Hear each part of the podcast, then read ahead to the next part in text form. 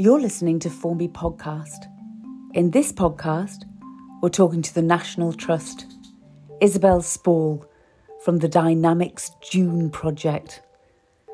She tells us all about what's happening down at the dunes, what are those notches that have been cut into the dunes, and why.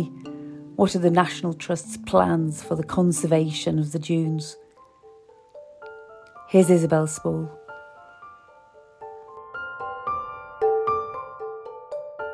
In Liverpool, you obviously had a tobacco industry that was thriving.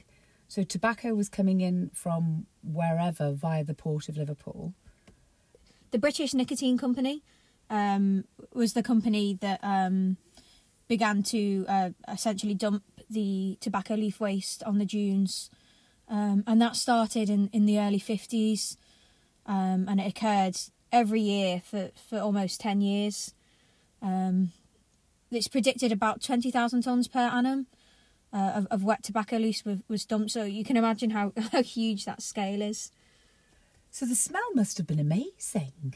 I'm not sure about the smell then, but uh, the smell now you can still certainly smell it we still get um, sort of tobacco boulders, if you like, um, that fall out of the dunes, the frontal dunes, and onto the beach. Um, and if you pick them smell, then they've they've got a distinct smell to them. I wouldn't say it smells like a cigarette, but it's de- it's definitely an odd smell. It's sort of a tobacco smell. And could you? So why was it dumped? Um, I'm not entirely sure. Um, obviously, um, I wasn't around then. Uh, National Trust weren't the the landowners at the time. But there was an agreement between the private landowners and, and the company that needed somewhere to, to dump this stuff that they could dump it in the time was um, asparagus fields or just sitting just behind the, those asparagus fields.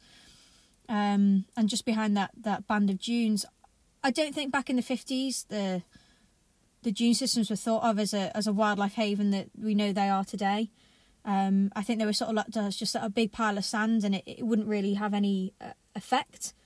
Um, on the wildlife or how the dunes moved um, or anything like that. I, I, think they thought this is a good place to put it. We'll just pop it here. And, and were the dunes much? I mean, I know that the sea was much further out then, wasn't it? So in the 1950s, you still had people living in the boathouse. So the boathouse was still on the beach. You still had so the dunes were much further. There were more dunes, were there, in front of the sea? And there were, there were, there were, there were a lot f- uh, further west. A lot, there was a lot more sort of dune frontage where now we have beach and the sea. Um, our, our dune system, especially in, in, the northern end of our site where Nicotine and, and Victoria Road are, they roll back um, around four meters a year, um, and that's a natural process. Um, it happens. Dunes should should constantly be moving. That's what makes them so special. That's what makes creates these incredible habitats. Um, this mosaic of moving sand and marram grass and, and dune flora. Um, as it's moved back, it's now exposed the the tobacco waste on the front and created these cliffs, which has then prevented that sand movement into the dune system. And that's where the tobacco notches come into place, cutting notches into the dune to basically restore that that process of uh, windblown sand from the beach up through the sand dune system.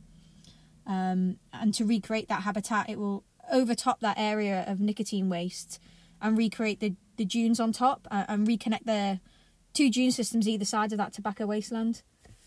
So, are you cutting into the tobacco cliffs? Is that one of your notches? Is to remove these large sort of nicotine boulders? Is it? Yeah, it's not so much to to remove the nicotine waste. Um, that would be incredibly difficult. It's so extensive within the area, um, and it's not toxic itself, but the amount of it obviously has an effect on in the ecology. It's very high in nutrition, uh, and sand dune systems uh, naturally are very low in nutrients, and the species that thrive off of that. Um, so what essentially is it created is created this big flat compost field um, and created a barrier between the sa- two sand dune systems. So by cutting essentially what is a a U-shaped wedge in the front uh, that funnels all the way down to the beach and then back up into the dune system, it basically allows a, a corridor where um, sand from the beach can be blown back through and, and overtop that, that waste. So you're just trying to cover it all back up again. Yeah, exactly. Yeah, we're essentially we're just restoring those natural processes. If you were to walk right along Formby Coast or Sefton Coast as a whole, you can see those natural undulations in the dunes where the dunes naturally dip down to beach level and then rise back up again. And that is to allow that windblown sand to feed through. It needs that constant feed of, of sand, the sand dune system, um, to, to create these habitats. And your habitats are for your natterjack toads and for your sand lizards and those little beetles? Yeah, exactly. It's it's for a number of, of species. Uh, marram grass itself thrives on that movement of sand. Um, it helps it, you know, and it outcompete anything, um, a lot of other uh, plant species. Um, Dune pansies, things like that. dune helleborines thrive in this kind of um, this kind of habitat. Um, the open sand patches are needed for basking lizards, um, sand lizards, uh, for sand lizards to bury their eggs, for them to hibernate. Uh, similarly, natterjack toads need open sand patches to hibernate in. That sand movement also helps um, the the creation and the maintenance of our dune slacks. That constant scouring of sands uh, ensures that vegetation doesn't take over those dune slacks, um, and that they stay at an optimum uh, level in the in the water table and keeps vegetation out, which can encourage, encourage other predators. So the movement of sand is incredibly important for a load of species that live within our sand dune system. The leaves that were sort of left there could they have been taken and used to make into tobacco or they were just are they just a waste product exactly yeah they're just the waste product um, they were obviously uh, processed and anything that was not used to then go into a cigarette was then uh, disposed of um, here at Formby and you couldn't take it today and make it into cigarettes and smoke it today absolutely not no I, I certainly wouldn't try that no You've not had a go at that. no. And the problem really is is that it's just too fertile, is it? It's one of the problems, yeah. So one of the problems, obviously, is uh, the amount of nutrients in it, which has then affected uh, the plant species that can grow. Um, and when you end up with such um, dense area of vegetation, those root networks hold that soil together, um, and it stops that movement of sand. It stops um, a sand dune system moving the way it should and though it's just sort of well, it's completely inhibited in, inhibited those processes. Um, if you're stood right in the middle of it and, and you look um, north, you can see these big healthy sand dunes moving that are sort of 30 foot taller um, than the others, and then you look south and you see the exact same thing. You know, these beautiful sand dunes that are again 30 to 40 you know feet taller, and then you're stood in this very low lying, heavily vegetated, essentially field, um, and it's it's blocked. Um, it's created basically a barrier between those two dune systems, so species either side can't get across it. They really rely on that open sand, even just for movement across. Um, so by by putting in these wedges and allowing the the sand to freely move again, we hope that it will recreate the that sand dune right the way across, uh, create great habitat once again, and and then allow corridors of movement so for the nicotine cliffs, who um, who's putting the money into it? Where's the money come from? So the money has come from um, EU Life uh, money. Um, yeah, and um, it's and is that also, still coming, even though we've all voted Brexit and to leave Europe? Not anymore, unfortunately. No. So we we got this funding back in 2018. Um, it has to be spent by March 2023. Um, so all the plans um, for the for the dynamic dunescapes work will all be completed by March 2023. So you've got a lot of money to spend, have you? Is that, how much money was it for for the dunes? The budget has been split.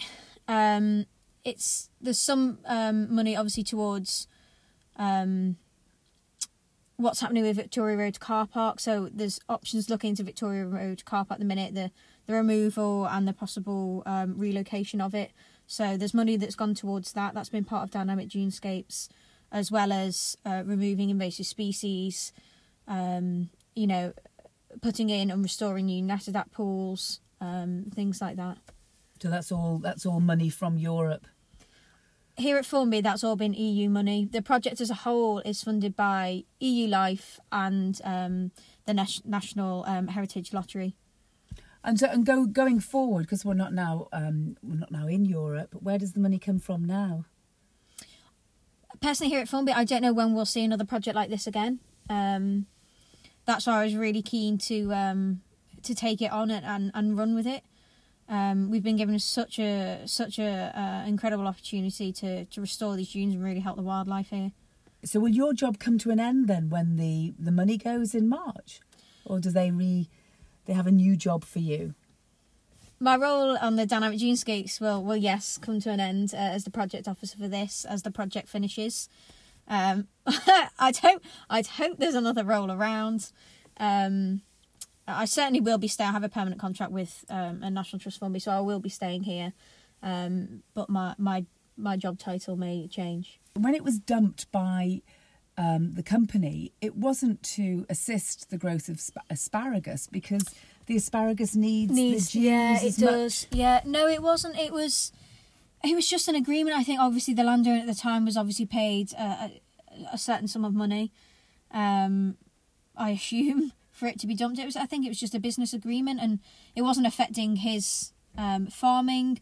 Uh, as far as they thought, it wasn't going to affect dunes, you know, and that probably wasn't also at the forefront of their mind. Um, and I think that's just sort of how it came about. Um, as I say, National Trust went went around when that agreement was made, so we're not entirely sure. We we know it happened, we're just not sure why.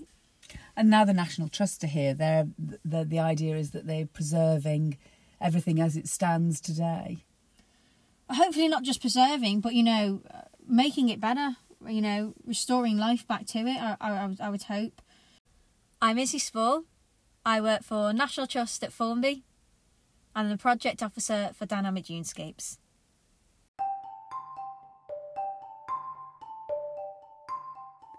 Formby Podcast is an independent production. It comes to you free. If you'd like us to tell your story, or you know of a story, contact us at formbypodcast at gmail.com. See you next time.